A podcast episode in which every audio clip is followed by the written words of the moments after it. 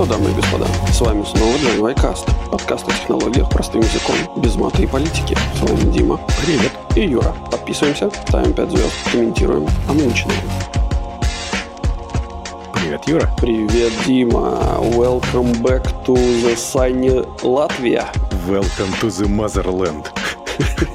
Да. Тут жарко. Тут переносится это все тяжелее, чем я уже тебе до записи рассказывал, чем в Испании, удивительным образом. Хотя, может быть, это климат такой. Нет, это просто доступность хереса, белого вина и, и моря, мне кажется. Прохладненького белого вина и при этом очень теплого моря. Ну да. Да, да. Слушай, сколько вино стоит в Испании? Ой, слушай, от евро с небольшим. Ну, слушай, Дима, мы Нет, нет, нормальное довольно. Там типа за 3-4 евро оно уже даже, его можно пить. Ну вот то, который... Ну, то есть ты же, скорее всего, натыкался на бренды такие же, как в Латвии. Какая разница в цене? Мне сложно сказать. Я не очень большой специалист по вину, но мне кажется, там подешевле процентов на 15-20 в среднем. Нормально. Я бы сказал, что там, кстати, вся еда дешевле. Вся еда лучше и вся дешевле. Я был удивлен. Даже лучше. Да, даже банальные там огурцы, мясо лучше, дешевле. М, Поход Интересно. в магазин радует. Не говоря уже о фруктах там, это понятно. Ну да. Окей. Так, ну и как, как прошла поездка? Как, как доехали?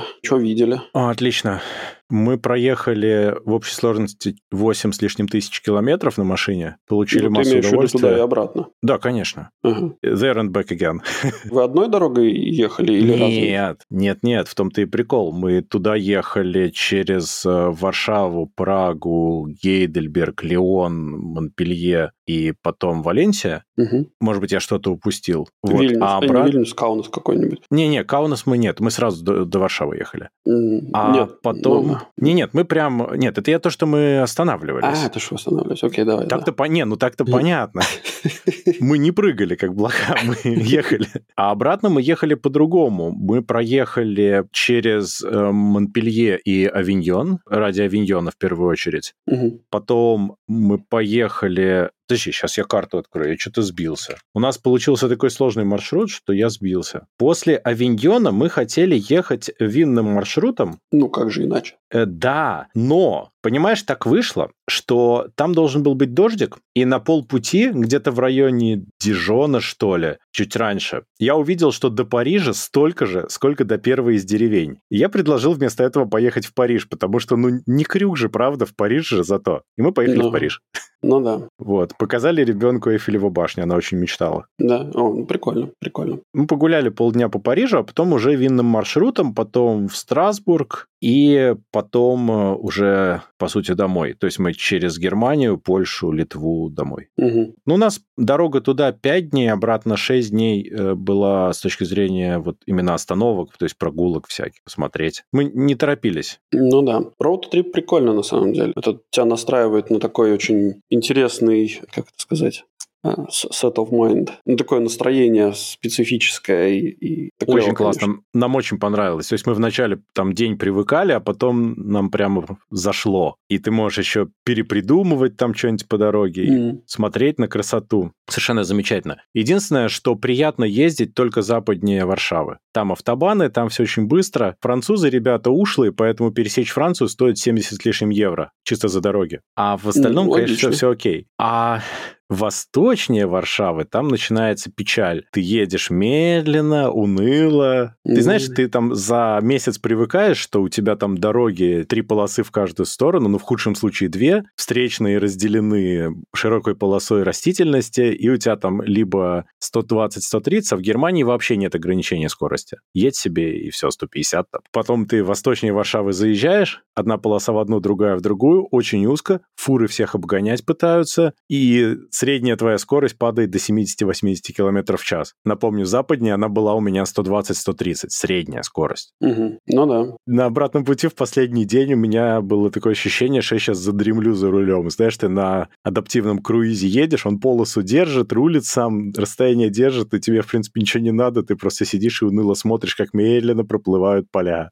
Ну, медитативный настрой, как бы вот это вот. Ну, все такое плоское, знаешь, уже и гор нет, были горы хотя бы красиво, а тут ничего нет. Ну да, ну да. А, единственное, что я хотел сказать, что очень прикольно, что едешь и границ нет. То есть о том, что ты заехал в другую страну, ты узнаешь просто по столбику с флагом ЕС и надписью «Добро пожаловать в эту страну». Все. Ну Больше ну, да. ничего не меняется. Ну, в целом, конечно, а что, что должно меняться? Язык самом... знаков потом начинает. Ну, это на самом деле, как это сказать, на самом деле это очень прикольно, когда, ну, границ нету. Ну, это да. как это, как, как в песне у этого, у Леннона, да, Imagine there is no borders, Uh-huh. И вот это вот все. Это, ну, это реально круто, когда, ну, когда ты можешь просто сегодня купить билет какой-нибудь и, и полететь, и у тебя, ну, практически тебе ничего не надо. То есть ты просто прилетел, вышел из аэропорта и пошел дальше по своим делам. Я к этому давно уже так привык, и я удивлялся, когда с меня тут пару раз просили паспорт, когда я летал туда, где есть границы. Очень uh-huh. удивительное было ощущение. А на машине ты едешь, даже твой паспорт никому вообще не интересен. Только в гостинице, когда ты чекинишься, да и то не всегда. Ну да. Европа хороша в этом смысле. Это действительно очень круто. И мне кажется, вообще к миру нужно стремиться именно к такому подходу, потому что ну, это восхитительно. И это убирает огромное количество лишних глупых споров о территориях, потому что вот винный маршрут, ты же ездишь по Эльзасу, угу. и там, ну, ты понимаешь даже, что Эльзас — это место, за которое воевали очень долго. А сейчас там вывески на немецком, вывески на французском названии такие-такие, всем вообще норм. Нет ни у кого ни одной проблемы, и все отлично. Ну, с другой стороны, тебе всякие разные борцы за как это, идентичность, они расскажут тебе про то, что ну как же так, мы теряем свою идентичность. Вот ты хочешь приехать в какую-нибудь страну и увидеть там э, что-то аутентичное, какую-то другую культуру и так далее. Ты не хочешь видеть эти Макдаки везде на углу. Вот. Вкусные точки. Вкусные точки? Да. С одной стороны, я это понимаю, но это же соглашение о упрощении таможенного контроля, оно не подразумевает то, что тебе нужно обязательно терять свою собственную культуру и двигаться в сторону глобализации. Ну, во-первых, это не подразумевает ассимиляцию одной культуры другой, да, а во-вторых, по-моему, это даже укрепляет вот ту самую идентичность, потому что ты перестаешь про нее так сильно париться, и к тебе приезжает, например, больше туристов, и в этом даже больше интереса. Я не вижу в этом никакой проблемы, я не вижу каких-то культурных проблем таких вот в странах, которые находятся в ЕС, у них все нормально. Конечно, есть. Ой, нет, конечно. Есть. Нет, ну, слушай, э, а так бы их не было, можно сказать, да? Хочется так подумать, что их бы не было, а так они теперь есть. Они бы были, но они бы а, не были на такой поверхности. Ну да, их бы не было так заметно, их нельзя было бы списать на то, что ой, у нас границ нет, и вот все угу. поэтому теперь. Ну да, но ну, проблемы конечно. таковые, конечно, были бы. Они были проблемы... бы и так, и эдак, но открытость, она снимает огромное количество противоречий и лишних проблем, и абсолютно никому не нужных территориальных войн. Ну да. Но это как сейчас вот Румыния с Молдавией, они же думали там объединяться, не объединяться теоретически, ну, вроде как не очень хорошо, а теперь они классно сказали, а мы объединимся в рамках ЕС. Опа. И...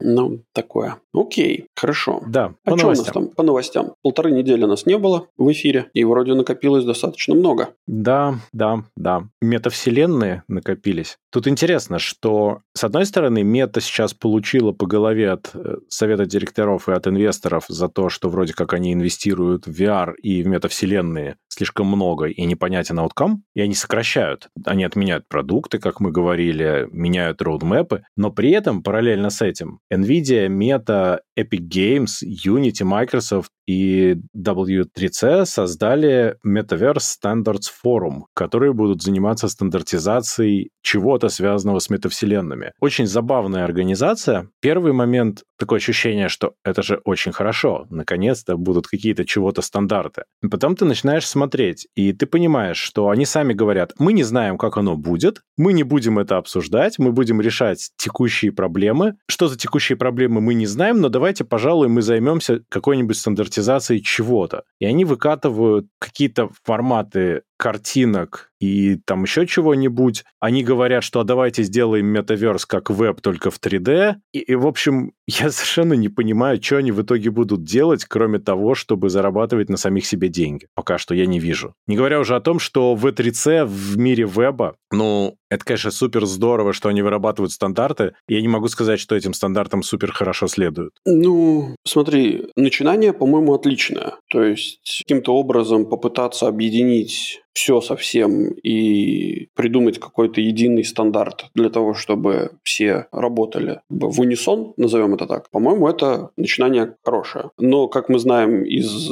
опыта, многолетнего опыта, это будет еще один стандарт.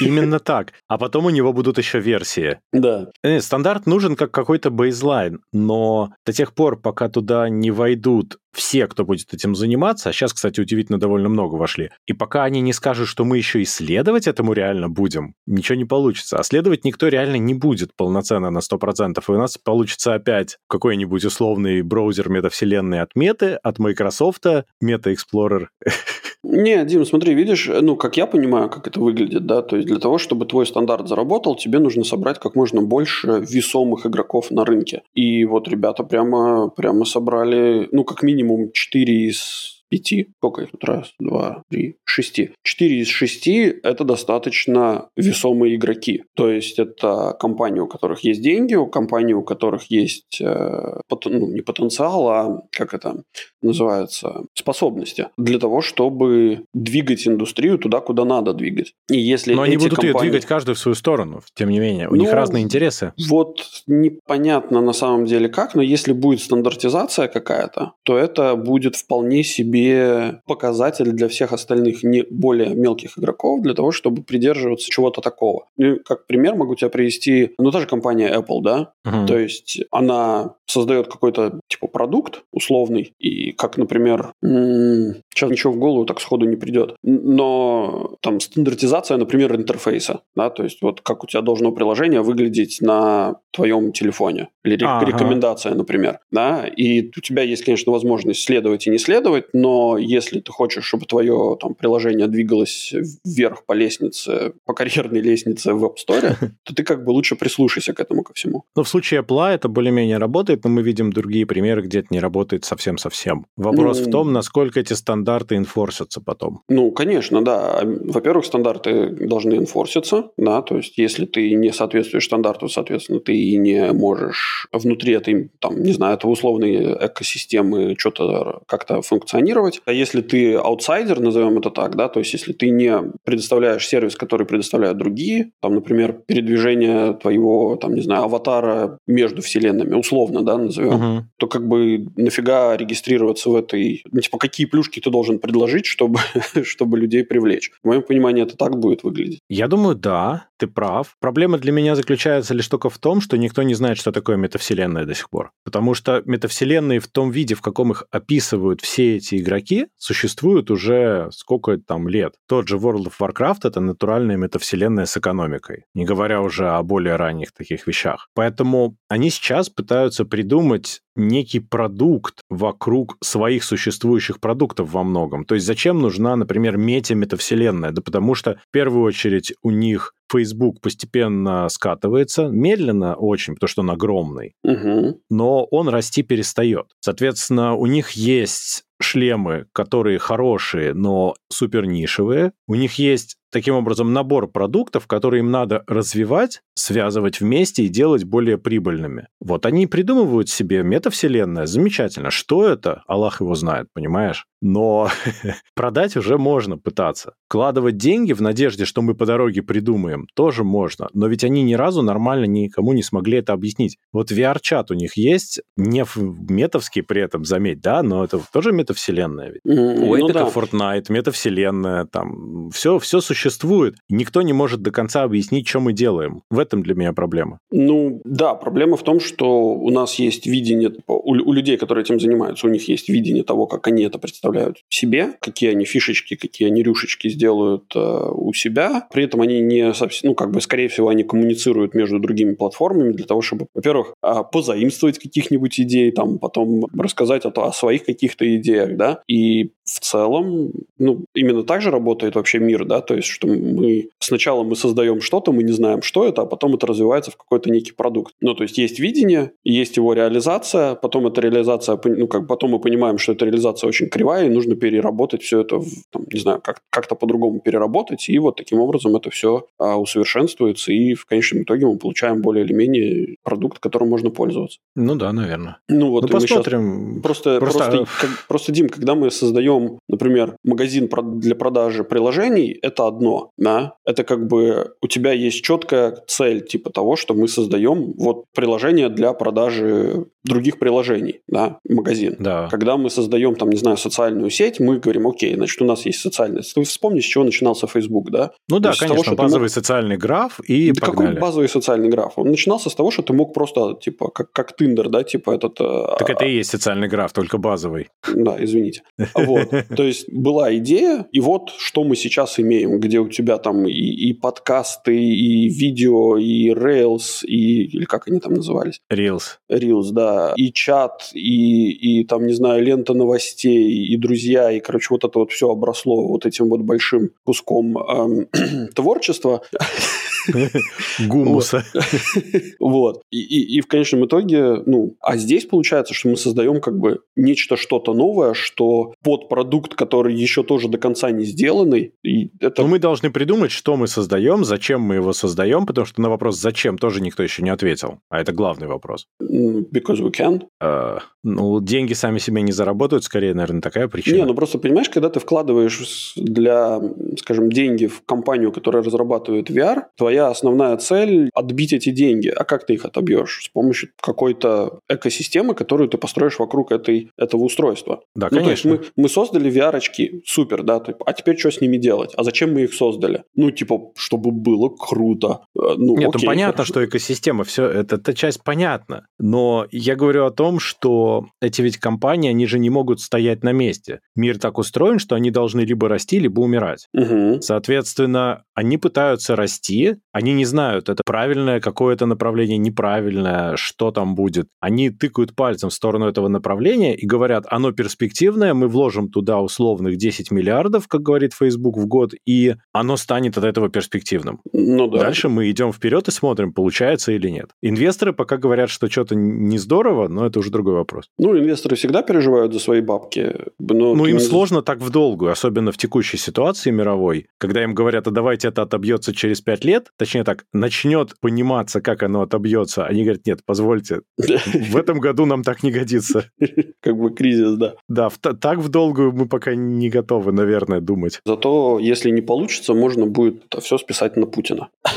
На Путина, во-первых, все можно списать уже сейчас. Все ковидные печатания денег тоже можно списать на Путина. Очень удобно. Да, да. В этом смысле все уже поняли, как эту войну надо использовать. Все свои угу. ошибки, ну, кроме глобальных проблем, которые, собственно, Путин сделал, все остальные предыдущие ошибки последних двух лет тоже можно туда спихнуть, и будет нормально. Все скушают. Looks legit.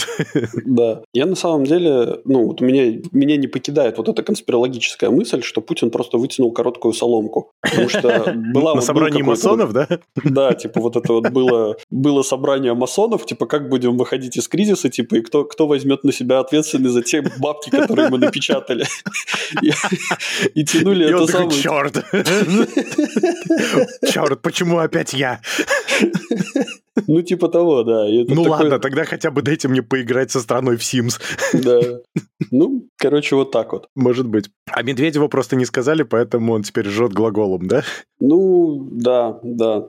Это Медведев... Кстати, у него проблема. Тут уходят производители крутых крепких алкогольных напитков, которые явно являются спонсорами его Телеграма, и теперь у него, по-моему, будет сложность. Слушай, мы уже проходили несколько раз в истории и Советского Союза, и США момент, когда алкоголь был очень сильно запрещен. Да нет, он не запрещен. Табуретов угнать можно до сих пор, нет ну проблемы вот, такой. Я думаю, что у него достаточно. А думаешь, чего он вкладывался в эти в виноградники? Соломки подстилал в прямом ну, смысле? Да, да, да, да, да. Вот. А знаешь, из винограда можно не только винишко делать, но и отличный какой-нибудь брендик, и отличный, как это, уз, не уза, как они делают. На Кипре делают э, напиток, который из винограда делается, только, ну, типа, многократная дистилляция. Мгм. Называется, по-моему, зиване. О, итальянская граппа, вот. Чем-то напоминает итальянскую граппу. И да, вполне себе, а что нет. Можно Ну да. убраться, убраться можно за полчаса. Я тебе, я тебе как эксперт говорю. А потом такие посты в Телеграме И будут. телеграм-канал засияет новыми красками. Ладно, что-то мы тут долго. Да. Возвращаясь к богатым, по касательной можно зацепить, что Мета пыталась рассказать с помощью Цукерберга, как они планируют перемещать вещи в метавселенной. На самом деле они сказали кодовое слово NFT, естественно. Ну, Вряд ли они будут использовать блокчейн, они уже обожглись, но что-то похожее наверняка. NFT это как оберег теперь для инвестора. Да, что когда деньги приходишь к инвесторам платить, NFT это как оберег, знаешь, такой Да, ты, последний ты достаешь такой, на знаешь, цепи висящие NFT. Или знаешь, это как, как стоп-слово, знаешь, использовать. Да, вот, вот, вот. И сейчас вот, да, выходит Цукерберг и ты NFT, NFT. Ну, на самом деле, смысл в том, что это все чуть-чуть вуалировало то, что они ребрендят Facebook Pay в MetaPay, и всю эту платежную систему натягивают на Facebook, Instagram, WhatsApp, Messenger и так далее, пытаясь это все еще больше соединить. Не то чтобы это раньше было не до конца соединено, но им нужно это соединить так, чтобы никакие госрегуляции, требующие разделения компаний, не могли до них так хорошо докопаться, как сейчас. А во-вторых, чтобы еще лучше брать деньги с народонаселения. За рекламу, которая, кстати, довольно странно нынче работает в Инстаграме и Фейсбуке, и за потенциально еще какие-то услуги. Ну и в будущем в метаверсе, если у них будет своя платежная система, тем лучше. М, Ну, молодцы. Сейчас она глючная и разрознена. Они, я думаю, ее хотят приводить все-таки в какой-то более-менее порядок, что ли. Ну, я думаю, что это, как бы, идея-то она не, не глупая, но так как это находит, это настолько сырой рынок, и там происходит настолько много разной дичи. Самое интересное, что он старый и сырой одновременно. Ну, да. Он до сих пор за последние там 10-15 лет не достиг maturity. Это удивительный факт совершенно. Ну,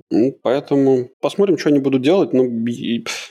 я не вижу того, что, что ребята придумывают что-то новое, но при этом они пытаются... Они ребрендят, ребрендят Да. и ребрендят, и объединяют, и объединяют. Да, В первую да. очередь. Да, то есть вот закончился, мне кажется, у них этот микродозирование ЛСД вот, в, их в этой самой, в их э, силиконовой долине. И новые идеи их больше как-то не посещают. Ой, у Меты сложно с новыми идеями давно, да, это правда. Пойдем тогда к машинам ненадолго сходим. А ну давай. Там есть BMW, который будет использовать Google Android Automotive OS. Это попытка Google зайти на рынок инфотеймента в машинах и вообще софта для машин. Сейчас уже туда же вписались Polestar, э, некоторые Volvo, Хаммеры, Хонды, частично Форды и Линкольны и так далее. То есть часть машин, мы как-то даже обсуждали, будет выходить не со своим инфотейментом, а с гугловым. Если мы вспомним последний dub-dub, то Apple пытается из CarPlay сделать подобную уже штуку, то есть такое софтверное комплексное решение для автомобиля,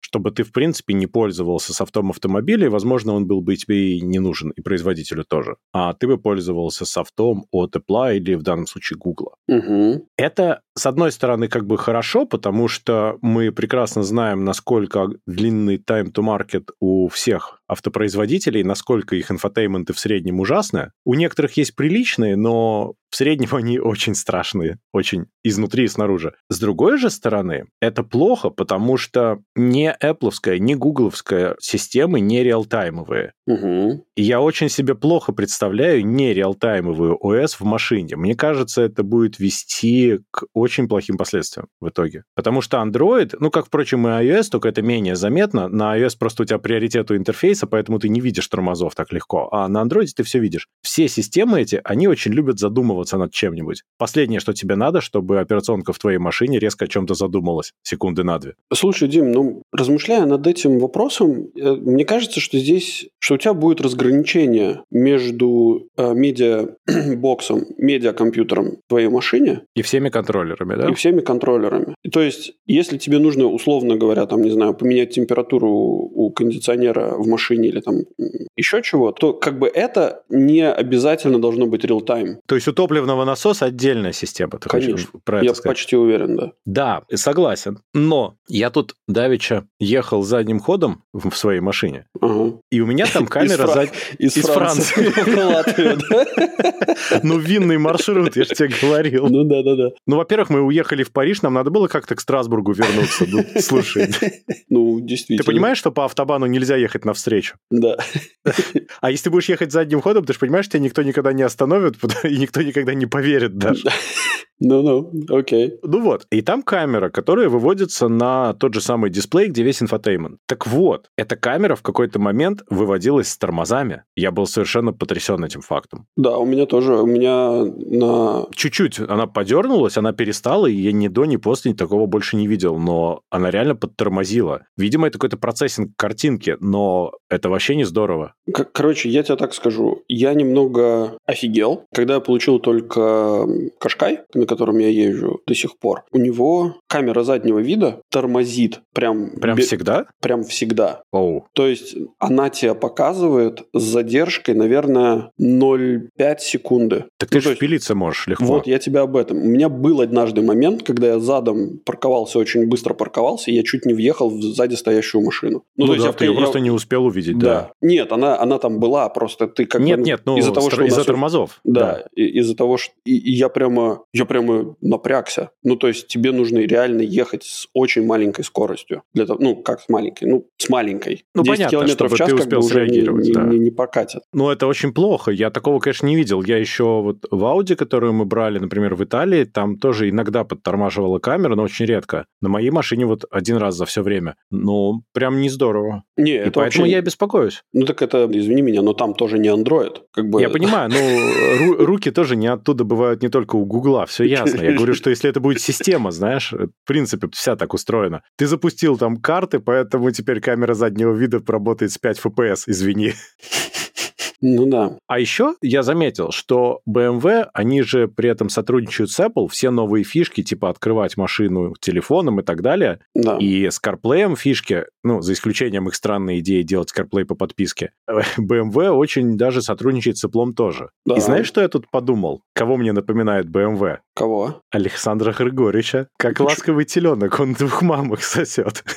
А, нет, слушай, я думаю, что, ну, во-первых, э, я так полагаю, что единственный путь развития для вот этих вот всех автокомпаний, если они хотят выживать на рынке, ну, как бы предоставлять сервисы, назовем так, для Apple и андроида пилов, это тупо на моменте продажи машины ты просто тупо должен выбрать, что тебе приоритетней. А почему выбирать? Типа два нельзя? Ну, у меня, например, в машине сейчас есть и то, и то. Я не знаю, но почему-то мне кажется, что ни Google, ни Apple Не разрешат, да, и то, и да, то. не чтобы- разрешат свои новые какие-то фишечки и рюшечки использовать и тем, и тем. А прикинь, какой будет жесткий вендор лок-ин тогда. То есть ты покупаешь машину, ты лочишься еще больше в этой экосистеме тогда своей машиной. Мгм. Это же тебе не телефон поменять. Ну, у Apple всегда была такая тема. Ты Да, должен и- обязательно как бы прям... Это же круто. Это же такой бизнес вообще Ну да. замечательный. Ну да. Прекрасно. Поменял тормоза через App Store. Д- Дорогие Apple и Google, мы знаем, что вы нас слушаете. Если вдруг вам эта идея еще не приходила в голову, Процентик наш. за жалкие 10% мы готовы вам лицензировать нашу великую идею. Деньги положите под третий мусорник слева. Так, ну-ну. У нас тут еще есть печальная новость. Что случилось? Она не новая, и мы, в принципе, к ней подбирались много раз, но тут Нью-Йорк Таймс провели масштабное исследование систем наблюдения за людьми в Китае. И выяснили, что там много китайцев?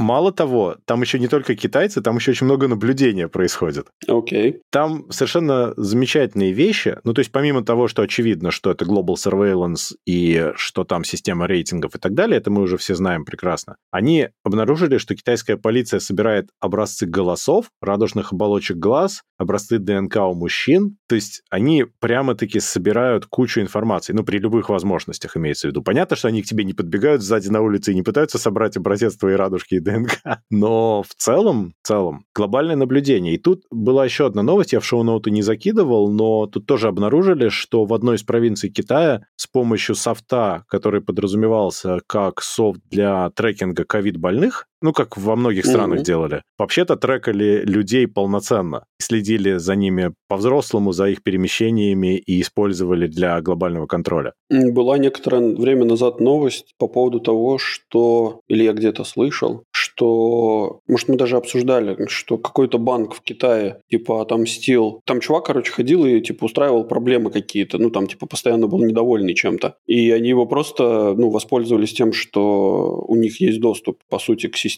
вот этого оповещения, угу. они, ну, вот этого ковидного. И они его, типа, сделали случайно... Пациентом ноль. Пациент. Не, ну, пациентом, типа, с красным, красным кодом, чтобы не шлялся.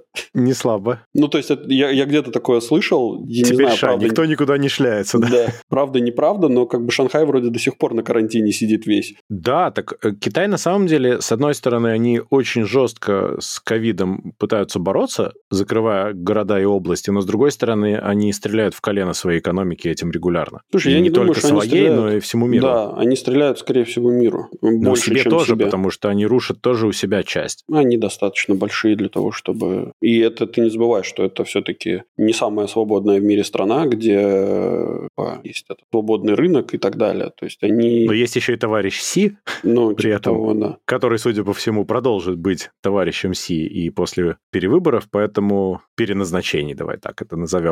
Так что да, да. Но такой глубокий трекинг людей, это как-то сильно. Хотя я помню, что похожая ситуация обнаруживалась с уйгурами, которых китайцы жутко притесняют. Но так, чтобы прямо вот настолько глобально, это печалит, и это ведь означает, что действительно ни в одной из стран никто не застрахован от настолько глубокого трекинга. Ты просто не знаешь, что собирается. Точнее так, ты можешь себе представить, что собирается, и потом рано или поздно ты с большой печалью узнаешь, что это было так. Ну, именно поэтому, мне кажется, нужно всегда думать о своей гигиене и мыть руки не только перед едой, но и перед использованием телефона. И перед тем, как выложить что-то в соцсети и так далее, и так далее. Ну, это такое. Но это тебя никак не спасает, потому что ты ходишь с телефоном, и этого в целом уже достаточно. Ну, я Он понимаю, но если, если прям сильно включать паранойю, ну, ты можешь включать всякие, ну, отключать какие-то сервисы. Я понимаю, что ты не все сервисы сможешь отключить, ты не все сервисы сможешь каким-то образом предотвратить их функциональность. Меня гложет опасение, Юра, что кнопка отключения некоторых сервисов может быть просто визуальным элементом. Ну, видишь... Э... Я немножко впадаю сейчас в паранойю, но иногда такое бывает, что ты, например, у Гугла отключаешь, отключаешь всякие их трекинги и location history и все вот это, потом проходит полгода, они такие,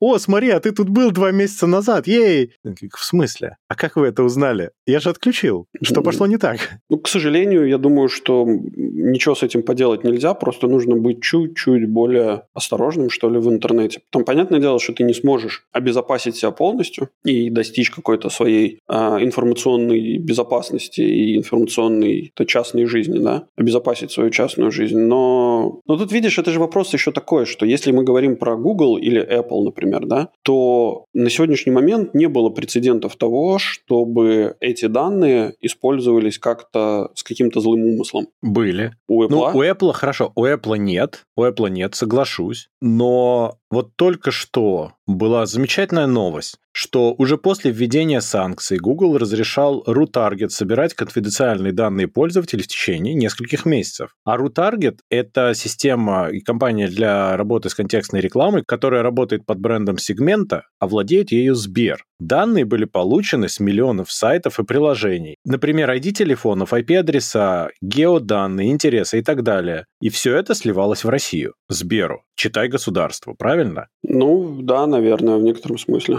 И до 23 июня эта вакханалия продолжалась, пока это не было замечено, и тогда Google сказал «Ай-яй-яй, ай-яй-яй, мы, конечно же, отключаем». Я не уверен, что это был какой-то малыш интент, знаешь, что они прям нарочно это делали. Очень вероятно, что нет. Очень вероятно, что они прощелкали, потому что в схеме владения этими компаниями сам черт ногу сломин. Мы с тобой угу. вот, помнишь, когда смотрели на перепродажи там ВК и всего этого, угу. там государство палится только через 5-6 компаний. Там ну, все довольно весело. Тебе надо реально прокопаться, плюс с некоторыми компаниями тебе не видно прямой связи, тебе надо знать историю, откуда она взялась, чтобы понять, кто ее на самом деле сделал. Ну да. Вполне возможно, что этот RU-таргет, ну, кроме того, что там RU написано, я не знаю, это немножечко запально, я считаю. И таргет. И таргет, да.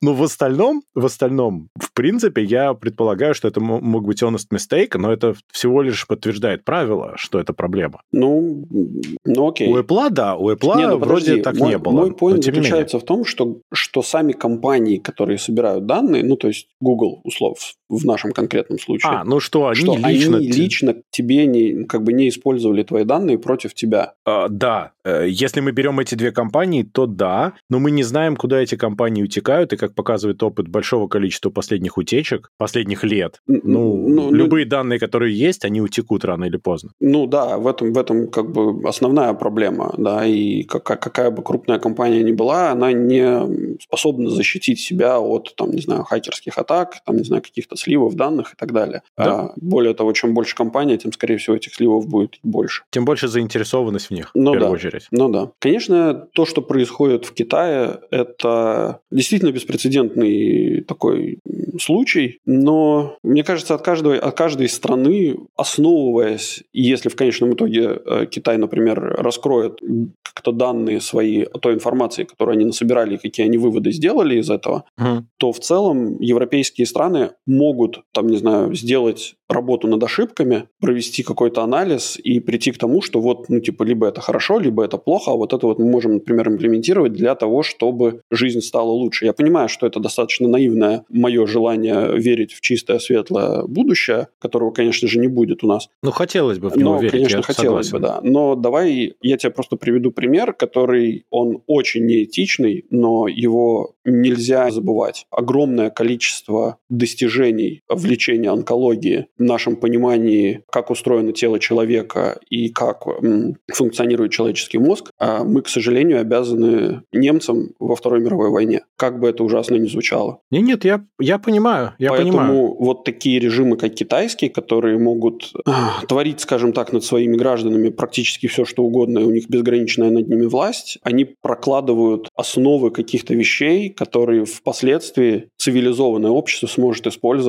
для того, чтобы улучшить жизнь своих граждан. Подожди, ты хочешь сказать, что товарищ Си в другой области перед Путиным вытянул короткую соломинку? Эм, нет, я думаю, что здесь вот как раз-таки не короткая соломинка. Здесь именно то, что когда у тебя есть власть над чем-то, ты ее используешь по максимуму. Потому что сегодня эта власть есть, а завтра этой власти нету. Ну да. И у тебя основная цель удержать ее как можно дольше. Ну Логично, да. конечно. Ну да. Но про короткую соломинку неплохая мысль тоже, да.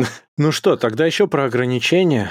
В ЕС достигли предварительного соглашения о принуждении, мне очень нравится эта фраза, криптопровайдеров предоставлять идентифицирующую информацию по всем транзакциям. А что, раньше так не было? По всем транзакциям не было. Ну так это же не касается, когда ты с кошелька на кошелек бросаешь деньги. Ну в том смысле, что когда ты приходишь на биржу, да, и заносишь туда свои биткоины условные, биржа их принимает, но отследить их через сколько кошельков оно прошло все, ну, наверное, в случае биткоина, наверное, это можно. А в случае Монеры, ну, условный, ты это фиг сделаешь, потому что там дополнительный слой защиты и, и, и анонимизации, и если у тебя как минимум по четырем кошелькам это все прогулялось, никакой информации такой, такого, ну, не будет ничего такого. Но в случае биткоина ты отследишь до миксера, а дальше ты не поймешь, какие деньги куда пошли в целом, наверное. Это если ты через миксер это делал. Ну, то есть, ну, если да. ты бросаешь с кошелька на кошелек, это одно. Ну, тогда да, тогда можно, Если конечно. ты забрасываешь их действительно в миксер, там их можно, как это, немножко прокрутить в барабане и получить что угодно. Ну, конечно, я понимаю понимаю. Но здесь речь скорее идет о том, что все платформы, связанные с криптовалютой, должны будут, если это пройдет, а я уверен, что это пройдет, должны будут быть жестко отрегулированы. Потому что в этой позе, области полноценных... В позе. Да, да, да, там такая неудобная поза. Ну да, не будем развивать эту тему. Очень крепкая, стабильная, но очень неудобная. Да, со стоп-словом NFT. Типа того, да. Но, понимаешь, сейчас же регуляции толком на это не было. Явно хотят привести это в состояние около банковской сферы, где все жестко отконтролировано. Понятно, что если ты сейчас приходишь на любую биржу, тебе нужно себя нормально идентифицировать личными документами типа паспорта для того, чтобы ты мог реально совершать транзакции. Само собой. Но это не везде и не все, а явно хотят, чтобы было полноценно. Я понимаю по двум причинам. Ну, первое, это просто налоги. Захотят с этого брать налоги. Сейчас ну, как бы там дикий запад в этом отношении. До тех пор, пока ты не захочешь вывести в фиат, тогда, конечно, привет всему. Угу. Опять же, то есть не всегда, но в целом. Угу. А во-вторых, ведь с помощью крипты сейчас очень активно пытаются обходить санкции, особенно на вывод бабок. Это тоже никому не нравится, потому что это деньги, которые проходят мимо контроля. Не потому что все прям такие ангелы и не хотят, чтобы санкции обходили. Я думаю, что при достаточной выгоде на это готовы прикрыть один глазик, но для этого должна быть четкая возможность взять процентик в виде налога. Угу. Все так. И вот, и вот. Поэтому ЕС заодно хочет этот рынок слегка причесать, а то что-то там все разгулялись. Знаешь, в Фиате все успокаиваются, а там что-то все такие бодрые, несмотря на криптозиму, вроде все бодро. Ну да. И... Даже в какой-то мере бодрее, наверное, сейчас. Тонуса побольше, знаешь, у всех такая спина прямая резко стала. Э, да, выбровка строже, да? Да, да, однозначно. Ну, эм, что могу сказать? Да это на самом деле неплохо, то, что его причешут, потому что на самом деле с криптой, ну, большие проблемы, потому что она не урегулирована, она небезопасна, соответственно. У вас нету никаких, каких, ну, у вас... Не... Да никаких гарантий Огром... у вас нет ничего фактически. Здесь даже вопрос не о прибыли, не о том, что она будет расти, не расти. Это гарантии сохранности твоих вот, денег. гарантии сохранности здесь нету. То есть проблема заключается в том, что, да, понятное дело, что все платформы, они плюс-минус заботятся о том, чтобы, ну, о своей репутации, соответственно, о своей кибербезопасности. Но за последние несколько, ну, давай скажем так, лет 10 через крипту проходило такое огромное количество воровства. Да, как опосредованного воровства чего-то реального, так и прямого воровства самой крипты да. на миллионы и миллионы денег. Да, и, совершенно верно. Ну, понятное дело, что да, окей, у тебя украли какие-то, ну, для, для, со стороны государства, когда это не урегулировано, у тебя украли какие-то какие-то... Бит что? Да, бит... Э, это где? Какие-то циферки, короче, в твоем ноутпадике, да, то есть, типа, что у вас украли? Типа, идите нафиг отсюда. Ну, то есть, чего? Вот. А когда это плюс-минус урегулированная структура со своими правилами, со своими законами, ну, мне кажется, это будет плюс-минус плюс-минус лучше для криптовалюты, чем, скорее, плюс, чем минус. Вот так вот назовем это так. Конечно, он потеряет свою анонимность, он, конечно, он потеряет, ну, который и так, по сути, ха-ха не было. Если кто-то в это верил, то, ну... Ну, тут были разные казусы веселые, связанные с этим, и не очень веселые. Не, ну, смотри, я, я тебе... Я Монера, на самом деле, вспомнил не просто так, да. То есть Монера это была действительно крипта, ну, она и до сих пор есть, с дополнительным слоем анонимизации. И там действительно были такие схемы, когда ты, ну, невозможно человека отследить. То есть uh-huh. ты, ты, ты раскидал по нескольким кошелькам, из этих кошельков перекупил там в биткоины, и эти биткоины чистые деньги. То есть это не... Эм, это практически неотслеживаемый поток денег. Ну, это никому не нравится с точки зрения государства. Государство не понимает, как такое может существовать, такого быть не должно. Государству должно быть пофигу. Я объясню. Должно быть, да, но смотри, по факту нет, нет. Я тебе объясню. Государству должно быть пофигу, потому что в конечном итоге, когда ты проводишь э, транзакцию на обналичивание денег, государство должно снимать прибыль вот с этих денег, когда ты их обналичиваешь. Ну, точно так же, как... Ну да. Да. Но проблема-то а в том, ты... что государство не знает, сколько у тебя есть денег, и у государства по этому поводу есть некоторые переживания. Так государство не должно знать, сколько у тебя есть денег. Государство Это должно в идеальном знать... мире. Государство должно знать, сколько, со скольки денег ты хочешь заплатить налоги. Вот, вот в чем вопрос. То есть пока, смотри, в сегодняшнем мире, да, условно... Нет, ты просто идеалист, прим... Юра. Конечно, да. Э, но смотри, если мы возьмем пример... Ой, как это называется? Shares. Э, акций. А, да? Акции? Да, да, то есть ты купил акцию. Акция ничего не стоит. Ну, стоит. Она там стоит условных, условных денег, да? Но пока, угу. ты эти, пока ты их не продал, деньги ты не получил, соответственно, ты не должен платить с этого налоги. Да, факт. Факт, факт. Соответственно, это, эм, например, у тебя деньги лежат в банке, да? Пока ты на эти деньги не начинаешь получать проценты, да, ну, ты то тоже есть, ничего не платишь, ты ничего они просто не платишь. лежат. Ну, если, конечно, у банка нету там, не знаю, каких-то налогов за то, что ты просто тупо держишь, отрицательная нет, ставка. Нет, нет, но если называемая. это не Тиньковка, в котором ты хранишь да. в валюте, и у него отрицательные проценты нынче да. на валюту. Да, вот. И, на мой взгляд, это именно вот так и должно работать. То есть, неважно, сколько у тебя крипты, неважно, сколько у тебя чего-то, как только ты решил преобразовать это в свои, ну, в свои, там, не знаю, условные доллары, ты обязательно должен, ну, заплатить налог. Да, но ты идеалист, потому что на самом деле государство так должно бы работать, но по факту государство превращается в орган контроля. И если они в некоторой области ощущают недостаток контроля над гражданами, они начинают переживать. И им надо отрегулировать так, чтобы это появилось. Ну и чем тогда чистая, светлая демократия, западная демократия отличается от э,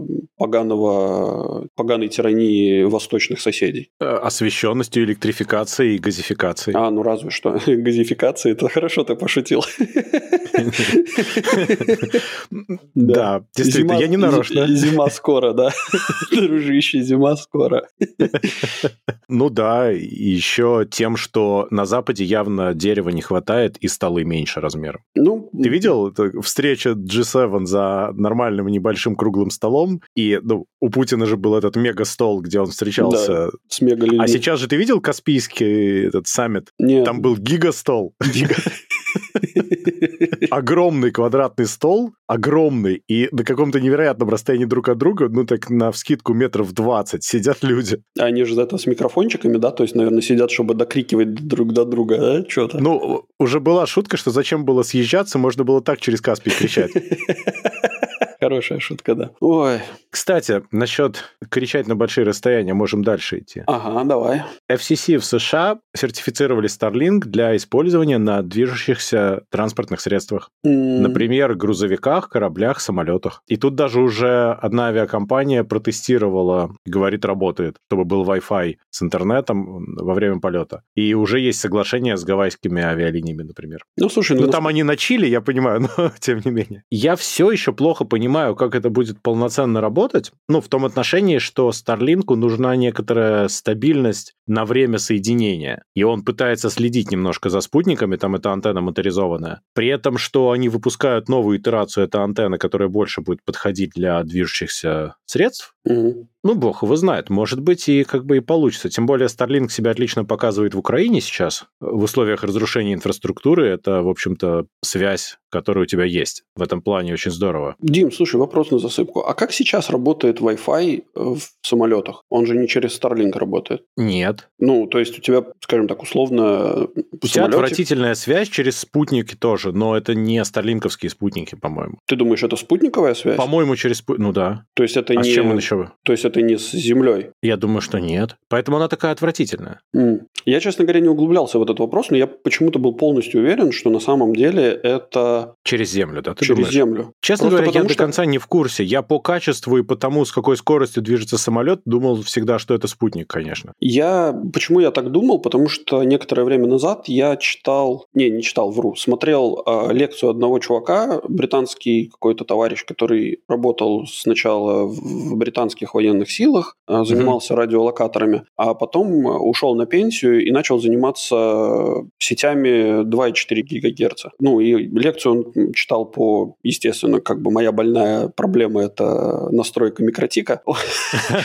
Вот, но он рассказывал как бы очень много теорий про Wi-Fi. И он рассказывал такую штуку, что когда вертолеты, например, следят за какими-то погонями и так далее, то есть это все передается на частоте 2,4 на Землю. А, вот, то есть и это, ну, типа, было, были люди, которые настраивали свои антенны для перехвата этого сигнала и смотрели вот эти все погони, ну, записи с видеокамер, установленных на вертолетах, вживую. Прикольно. Вот. И именно поэтому у меня сложилось полное ощущение того, что, ну, вот этот именно... Хотя я понимаю, что самолет летит практически на, сколько там, 10 километров, у него высота... И скорость немножко другая. Да, ну, слушай, когда ты так отдаляешься, скорость, мне кажется, не сильно Хотя играет. относительно... Ну да, ты прав. Бог его знает. Честно говоря, я не могу точно сказать. Мне кажется, что расстояние здесь тоже сыграет большую роль. Все-таки 10 километров это много. Не знаю, ну, ничего да. не могу сказать. Но про Starlink я могу сказать только то, что я очень рад, что это развивается. Ну, в смысле, это очень круто. И стоимость сейчас, базовая подписка 110 долларов в месяц, это прямо уже нормально. Ага.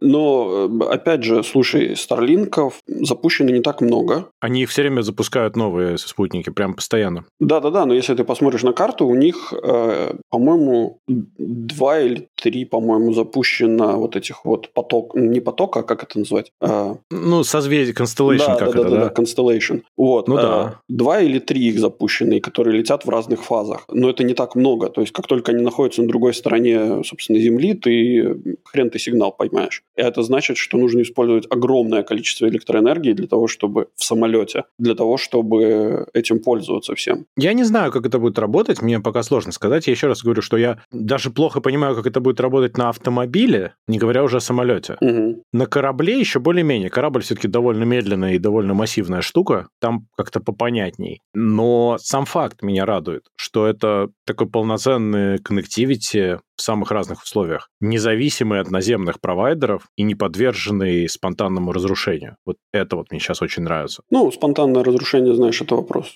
как бы желания. Ну, да, да, я, я, я понимаю, да, я понимаю. Ну, Желание конкурентов, так сказать. Это правда. Да, но... Да, Дмитрий да. Р.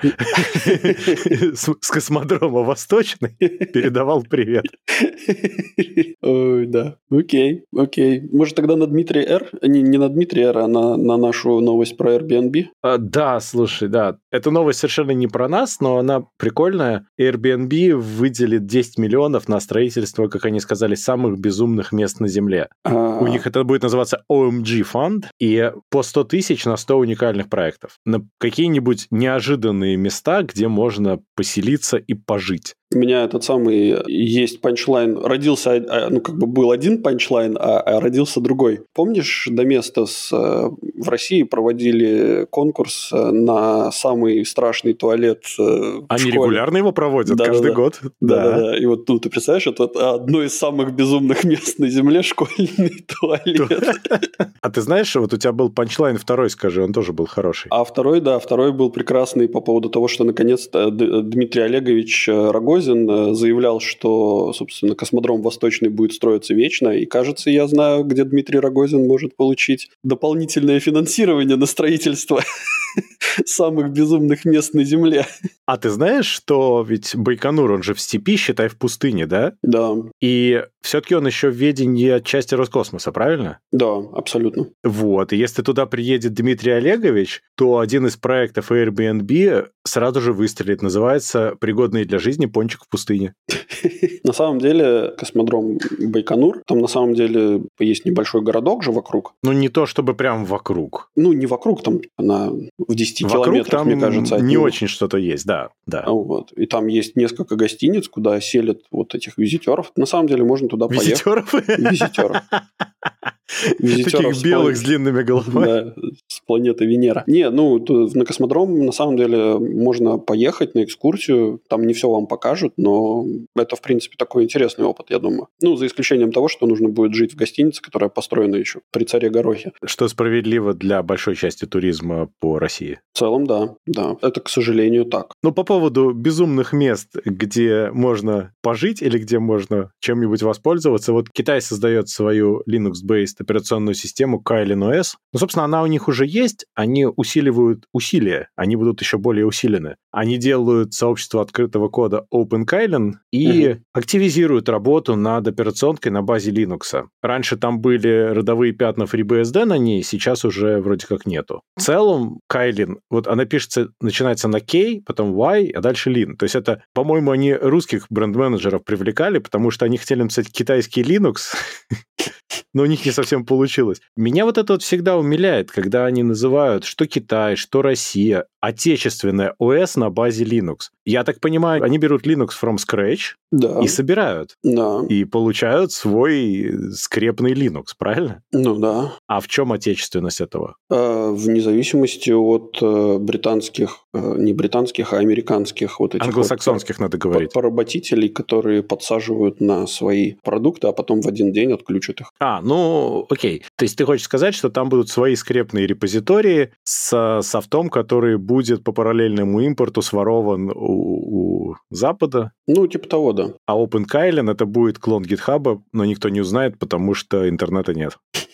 Именно так. Все именно так. Ну, хорошо. Это как сейчас Россия тоже, да? Э, давайте пересадим всех чиновников на российский ОС, а потом выясняется, что софт, с которым они работают, тупо не работает на этих операционках, поэтому ой. А, ну, Дело в том, что вот, знаешь, как это, как в отношениях у мужа с женой, э, большинство проблем рождается э, из-за того, что нет общения между двумя этими, собственно, департаментами, которые отвечают в семье за что-то. И вот uh-huh. здесь то же самое. Ну, как бы, чем больше людей, тем больше у тебя проблем с общением. То есть два, нек- некоторые департаменты не могут договориться о разных вещах. Ну, я просто считаю, что создание чего-то импортозамещенного – это какая-то urban legend нашего времени. Так не бывает. И никто всерьез не верит в это. Все, кто это говорят, они пилят бабки. Ну, даже чтобы сделать условный вот этот Kylin, ну, come on, тебе нужно хотя бы Linux взять. И ядро ты будешь где-то брать. Не будешь ты делать свое ядро? Ну, понятное дело, что не будешь. И понятное дело, что ну, все, что open source, это open source. Ты можешь взять его и использовать в своих целях и нуждах. И... Но ты не можешь его закрывать и говорить, что это твое потом. Почему можешь? Ну, хорошо, ладно, зависит от лицензии. Ну да. Ну, то есть твоя сборка – это твоя сборка. Ты можешь ее лицензировать как хочешь. Если ты еще тогда до кучи впилишь парочку своих каких-то программ, которые сам написал, действительно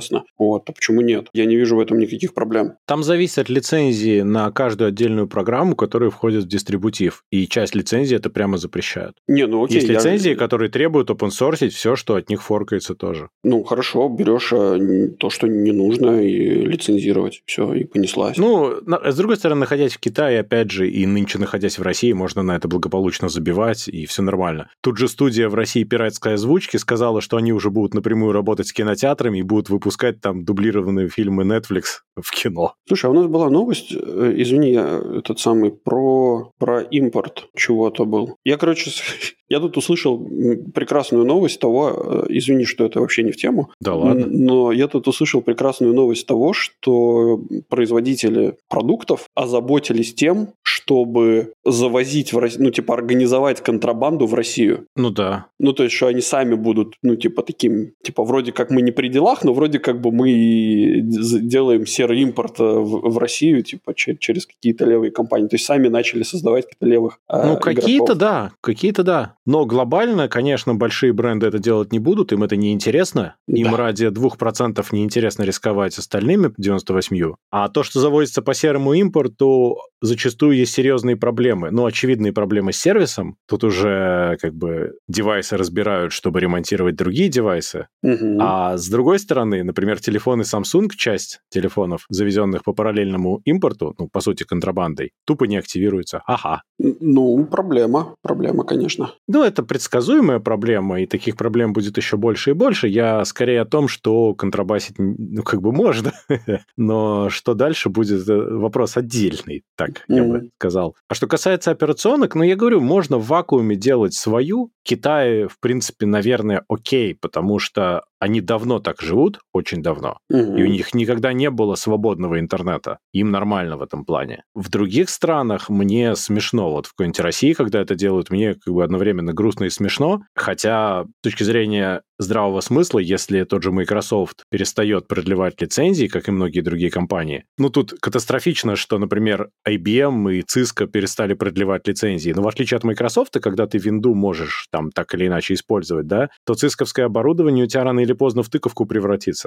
без лицензий. Будет печально. Ну, ну да. Вот, поэтому создание своих операционок глобальная идея хорошая. В реальности это почти невозможно, так же, как и любой другой продукт в современном мире. Это продукт коллаборации профессионалов в разных местах и областях. Но под это можно получить такие госбабки, я уверен, что здравый смысл не пройдет.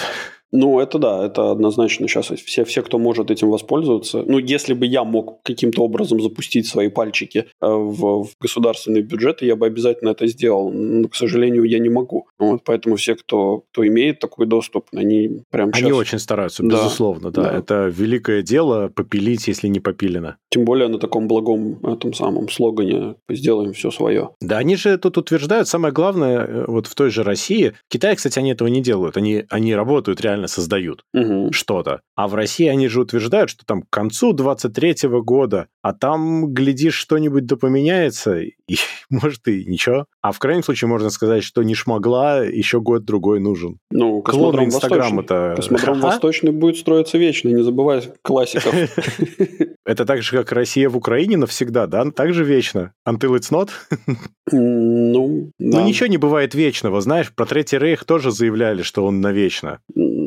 Прошло 2-3 года, и вечность как-то внезапно закончилась. Ну да, ну да. Так что ты никогда не знаешь, сколько конкретно твоя вечность продлится. Ну, вечность — это как бы в, такая философская, философская мысль, что вечность в лице индивидуума — это своя собственная вечность. Ну, то Да есть, грубо до говоря, смерти. Да, у каждого своя вечность. И в какой-то момент, как бы, ну, вечность э, продолжает быть, просто она отсутствует для всех остальных.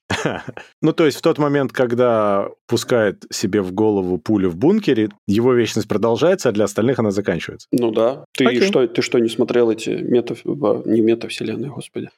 Эти мультиверсы? Вот. Там обязательно где-то есть вот эта вот вселенная, где все продолжается, ты не переживай. Да-да-да, это да, это правда. Давай про что-нибудь хорошее тогда. Мы все грустим тут, но ведь есть же и хорошие вещи. А ну. Ну, например, в Швейцарии разработали носимые экзомускулы. А экзожир есть? И эндожир, и экзожир, все есть. Этого хватает добра, к сожалению. Должно быть бодипозитивненько. Да, с мускулами да, должен прилагаться пивной животик. Да. Да, кстати, это тема, да. Ну-ну, давай. Ну вот. О чем, о чем новость, собственно? Э, Новость про то, что это своего рода костюм, а не в некотором роде ученый. Это своего рода костюм для верхней части тела, который повышает выносливость и или усиливает э, мускулы. То есть он, по сути, дублирует функцию части мышц верхней части тела, мгм. работая при этом автоматически, то есть определяя твои движения, и имитирует также расслабление и сокращение для того, чтобы повышать э, силу. У подопытных здоровых испытуемых сила увеличилась на треть и выносливость, а у человека с мышечной дистрофией на 60%. Также это помогает и людям с травмами спинного мозга, они частично восстанавливают подвижность и могут управлять частями тела, которыми не могли до этого. Ну, это круто на самом деле. Я так понимаю, что это не вот типа не как экзоскелет, который, который металлический корпус, который тебя держит, а это именно ну, костюм, который ты одеваешь как обычную одежду, которая Да, состоит да. из твоей, ну, из какой-то определенного, из какого-то материала, который дополнительно с помощью электрического тока а, добавляет это, сокращение движений твоего костюма. Не Да, сокращение да, движения, всё а так. у- увеличение А, ну, движений. сокращение мышц, которые не являются твоими. Ну да. Абсолютно так. И это совершенно замечательная штука, которая также поможет и э, поднимать вещи, и ну, не лечить даже, а восстанавливать подвижность людей и отражать атаки громадных э, пауков с Марса. Ну, ну, это классная штука, на самом деле. Мгм. Слушай, ну, звучит очень круто на самом деле, тем более, что обычно же все вот эти экзоскелеты – это достаточно громоздкая фигня, которая, ну, не особо м, Но она не особо функциональна, И- по факту. Да, и не особо удобная. Вот. А тут прямо, если это можно одеть, и ты будешь чувствовать себя просто как в костюмчике, почему нет, очень круто. Да, в принципе, меня радует, что кроме всяких орудий и уничтожения себе подобных, люди делают и вещи, которые могут облегчать жизнь других людей и улучшать ее. Ну, на самом деле, ты же понимаешь, что эту новость нужно читать следующим образом, что швейцарская армия заплатила денег на разработку какого-нибудь там бронекостюма для швейцарской армии, а, а тут получилось, что побочным эффектом оказалось, что тут еще и можно вот так, так, так материальчик использовать. Какой ты право реалистичный. А так про государство рассказывал хорошо. Не, ну, как бы то, то, как я вижу мир, и то, как этот мир функционирует, это может, могут быть совершенно разные вещи. Я в своем роде достаточно наивный человек. Ну, в целом, я хочу, чтобы было лучше, но в то же самое время, знаешь, во мне сидит маленький реалист, который там постоянно мне нашептывает на ухо, идиот, так это не работает. Ну, это же нормально. Ну да. Не, мне нравится твое э, радостное видение мира. Ну, это я просто прибухиваю часто. Да. Ну, окей, хорошо. Ладно. Тогда давай у нас есть новость дна некотором роде. Ты чё, это... мне- Ну, ладно, давай, читай. Но она... Нет, но она прекрасна. Она молодец.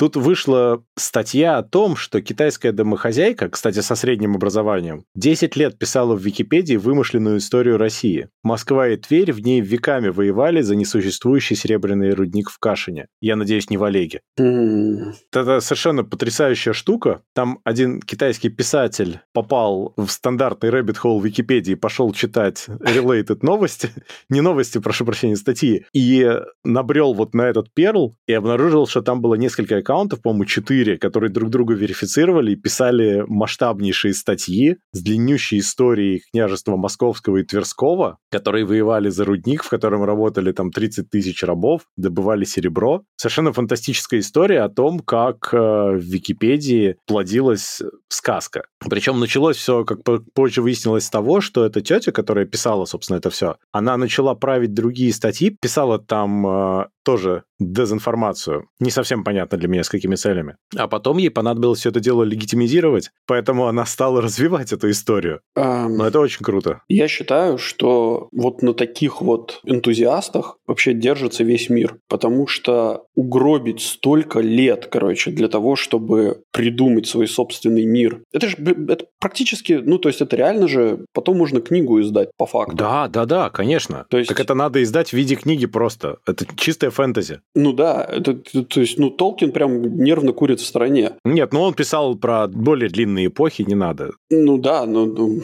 ну это же, это же прям очень круто. То есть это, да. ну, такие энтузиасты, вот если взять этих энтузиастов и, короче, перенаправить их вот правильное русло, я не знаю, у нас горы можно сворачивать с такими людьми, но, к сожалению, они занимаются тем, что они придумывают истории. Что-то мне вспомнилось грустное двустишье, что гвозди бы делать из этих людей, да не выходит из ваты гвоздей. Смешно. Но, видишь, теперь мы видим, что Путин мудрейший человек, и вот эта вот путипедия или педипутия нужна, потому что в этой вашей буржуазно-англосаксонской Википедии еще и не такое встретишь. Конечно. Там же такие статьи, никакой правды нет. Ну, на самом деле, вот ты смеешься, короче, а, возможно, план-то был, ты же понимаешь, что вот Китай, он как бы со своей многолетней историей, да, он на весь западный мир абсолютно смотрит свысока и говорит, типа, ну, вы это белые обезьяны, короче, пока живите, белые и черные обезьяны, вы пока живите, пока... В песочнице мы... своей. Да, пока вот э, большой золотой дракон не проснулся и всем вам тут не раздал на гора. И ты вот представляешь, что вот эту статью бы, ее бы нашли не сейчас, а когда вот этот большой золотой дракон, короче, уже проснулся и уже всем раздал,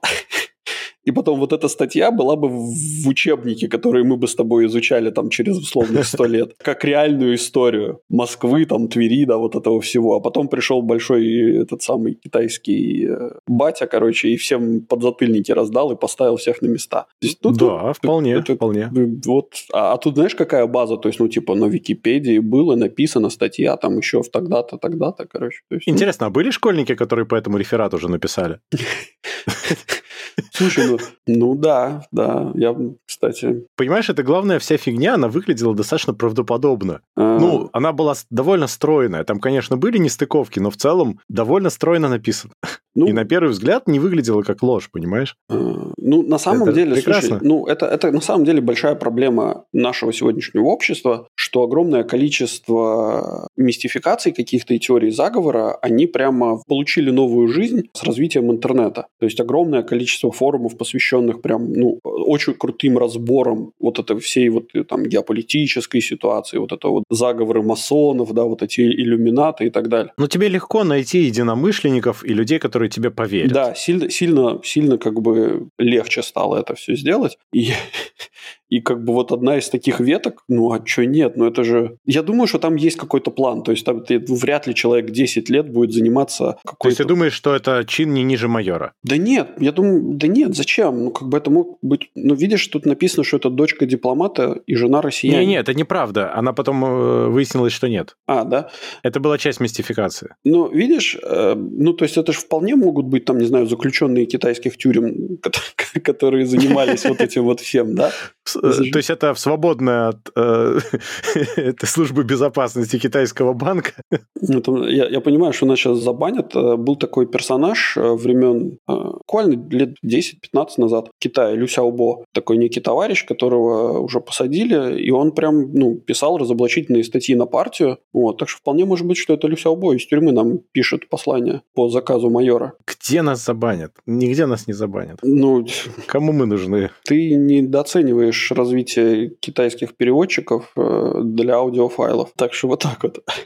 Окей. Тогда пошли к настоящей новости дна, ну, по моему мнению, во всяком случае. Окей. Роспотребнадзор совместно с аргументами и фактами представил в рамках проекта «Здоровое питание» супергероя Зожмен. Уф. Самый здоровый народный супергерой. В общем, кроме того, что картинки к нему я отдельно сейчас скажу, как выглядят, но почему он зожмен? Почему мэн? Почему не муж? Там, не знаю, не, не, не скрепно. Как это мэн? Зож человек, зож муж. Зож муж. Там, Я думаю, здоровый такие мужчина. были. Я думаю, такие версии тоже были. Зож муж. Э, В общем, картинки там очень страшные. Во-первых, это такой пионер, выросший в плаще. Ну, такой Мгм. пионер, которому лет 30-35, и он сильно пил до того, как стать зожманом. И у него пугающе проработанное лицо, которое никогда не совпадает с телом. То есть у него из лица растет толстенная шея, которая входит в непропорциональное тело. А лицо всегда повернуто к тебе, как бы он ни стоял. То есть как бы не было повернуто тело, лицо всегда к тебе, анфас. Это очень страшно. Не физиологично ни разу. А что касается картинок, там еще у животных и у людей, кроме Зожмана, пугающие, например, губы. Там корова с губами, с такими, ну, конкретными. Там, например, сидят гопники на скамейке, которым показывают облака в виде рыб почему-то. Так вот, у них у всех, кроме одного, губы на майках. Почему? Очень страшно. Там есть картинка, значит, где очень страшные плохие люди предлагают чипсы и гамбургеры. Там кот и собака пытаются расправиться с этими людьми. Слушай, вообще, на самом деле, мне нравится э, стиль нар- ну, рисовки, потому что он мне напоминает э, старый мультик про «Следствие ведут колобки» или как-то так. Помнишь? Был. Ну, он напоминает его, да, тоже, да, да, да. Но только он, сам Зожман туда не подходит. Да, он Зожман такой вообще, он- гипертрофированный, реалистичный, очень Да, он- страшный. Он, вообще не в тему, но факт, факт. Именно, он вообще не в тему. Но, эм, слушай, ну, во-первых, Зожман – это на самом деле неплохо. Единственное, что проблема заключается в том, что он очень вторичный. То есть сам образ товарища, как бы, он очень вторичный. И в нем, мне кажется, писал еще Маяковский э, А почему у него, кстати, кра- у него на рукавах, кстати, Ну. триколор, Да. но почему у него красный плащ? Во-первых, триколор нарисован неправильно. Да, так э, это потому что не российский Зожман ни разу. Думаешь, сербский? Ну, это сербский Зожман, конечно. У России триколор по-другому выглядит. Э, Может быть, он поэтому так выглядит. Ну, может быть. Его притащили из Сербии в Россию, он просто очень сильно офигел. Ну да. В целом они взяли героя из этого, из ГТО. Помнишь, стихотворение было ГТО такое? Или как это готов? Да-да. Типа, парень плечистый и крепкий, ходит он в белой футболке и кепке. Этот, правда, без кепки, но так или иначе. Ну да. Знак ЗОЖ на груди у него, больше не знают о нем ничего, да? Но он такой какой-то странный, он тут вот на, на самой главной картинке, он на мопеде. Который, кстати, не импортозамещен ни разу. Кстати, да, замечу. У него еще сказали, появится семья, возможно, дети. Ага. Ну, видишь, Будет Зош Вумен, Зош Чайлд. Ну, ну, лично мне не нравится. Мне не нравится то, что своего ничего нету. Вот, вот нету национальной идеи. Понимаешь? Вот если бы у России была бы национальная идея, я думаю, что очень много вопросов бы встало на свои места. А так как национальной идеи нету, то и весь мир начинает становиться вторичным. То есть ты начинаешь заимствовать эти идеи у каких-то других э, стран и у других людей. Начиная с названия заимствования. Сама идея супергероев, она вообще заимствованная. Подход заимствованный. И все это притянуто за уши, и смысла в ну, этом ну, подожди, никакого. по поводу вот э, заимствования супергероев, это ты на самом деле не совсем прав. Потому в что, этом формате это заимствованная ну, история. в этом конкретном формате. Но мы же можем обратиться в историю и в древние былины, где Алеша Попович, Да-да, вот это богатыри, вот, да. вот это вот. Но они же работали по другому принципу. Они не были там супергероями в, в таком варианте. Они все-таки жили немножко по другому принципу. Ну, я имею в виду их сказочные персонажи. Они все равно вписывались в некие локальные истории, где они там шли биться с какими-нибудь местными локальными противниками. Ну да. И Но показывали это свою- же не Стронгмен Алексей Попович. Стронгмен. Зожмен Алексей Попович. Да. Они, кстати, не были зожманами. Они потом, когда возвращались со своих битв, они нормально забухивали, так что не надо. Ну, надо было... Хотя нет, нет, они были зожманами, у них по усам текло, а в рот часто не попадало. Ну и как минимум они же пили мед, замечу. Ну, давай не будем себя обманывать. Пили они медовуху. Есть некоторая разница. Ну да, да. Если бы они пили мед, у них был бы такой животик нормальный. Ох. Да, все это, конечно, смешно, Дим. Грустно это. Вместо того, чтобы что-то адекватное придумать, нужно попилить на Зожмана опять. А, ну, ну, возможно, через это все и... Ты же понимаешь, опять же, вот смотри, мы берем вот этого Зожмана, да, и как, как, собственно, перекликается с предыдущей новостью, да. Возьмем этого Зожмана, короче, через 10 лет при закрытом обществе Зожман будет единственным супергероем, о котором вообще люди будут знать. Ну, подожди, хорошо, давай разовьем эту идею. Вот есть Бэтмен, здесь есть Зожман. Предположим, Я ужас, летящий на крыльях Зожа. Э, да, но Зожман э, в остальное время это на самом деле Вася водопроводчик для скрытности. А потом он, значит, переодевается, но тогда у него должны быть суперзлодеи. А, Суперзлодеи, суперзлодеи. Понимаешь, это большая проблема. Тогда нужно возрождать вот этих всех лихо вот это вот. Нужно Змеев Горынычей, да? Кощеев Бессмертных. Зеленый змей Горыныч. Да-да-да-да-да. А ты знаешь, что Зожман на самом деле умеет летать? Ну, наверное, наверняка. Потому что он там на одной из картинок он молоко с- Скише пьет. Да, пьет скисшее молоко, у него несварение желудка, и после этого Да-да. он применяет свои силы для того, чтобы перемещаться по воздуху. Он просто тестирует двигатель для суперджета новый.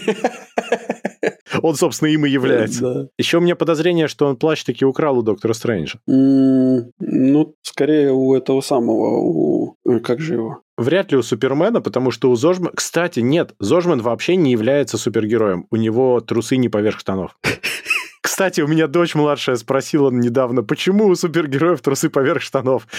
И что ты... Абсолютно искренне. А что ты- я не нашелся, что ответить, я сам не знаю. Потому что это секси. Но это реально какая-то странность. Плащ он украл у этого, у Владимира, князя Владимира. Видишь, это красный, ну, это белая бляха такая, которая, типа, не, не по центру, а сбоку чуть-чуть. Да. Ну, вот если ты посмотришь на эти, на Ну-ка, на давай картинки посмотрим князя сейчас. Владимира, то у него же тоже были эти, зацепка была сбоку. Я сейчас испугался. ш- Ну, слушай, князь Владимир лет через 10... Да, да, слушай, ты прав. Реально? Так это князь Владимир и есть. А знаешь, Ты, проведем подожди, ты хочешь сказать, что Зожман это Путин? Я этого не говорил.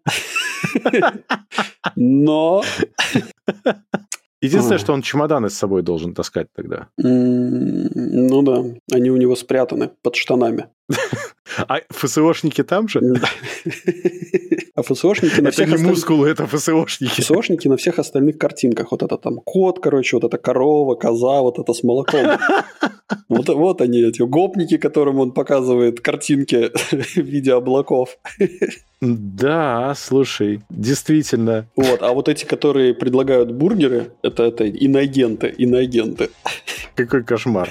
Ты прав. Они подкуплены. Точнее так, они даже уже не подкуплены, они просто находятся под иностранным влиянием. Да, да. Ух. Но самое замечательное это последняя картинка, когда ЗОЖ стоит на трех китах. Вот как может быть умеренность и разнообразие в одном, собственно, ну, типа, если Ну, разнообразие... ты пьешь не бутылку, а рюмочку, значит- Ага, ну, много. но Потом- разного. Но разного. А ЗОЖ в том, что ты не понижаешь градус. Да.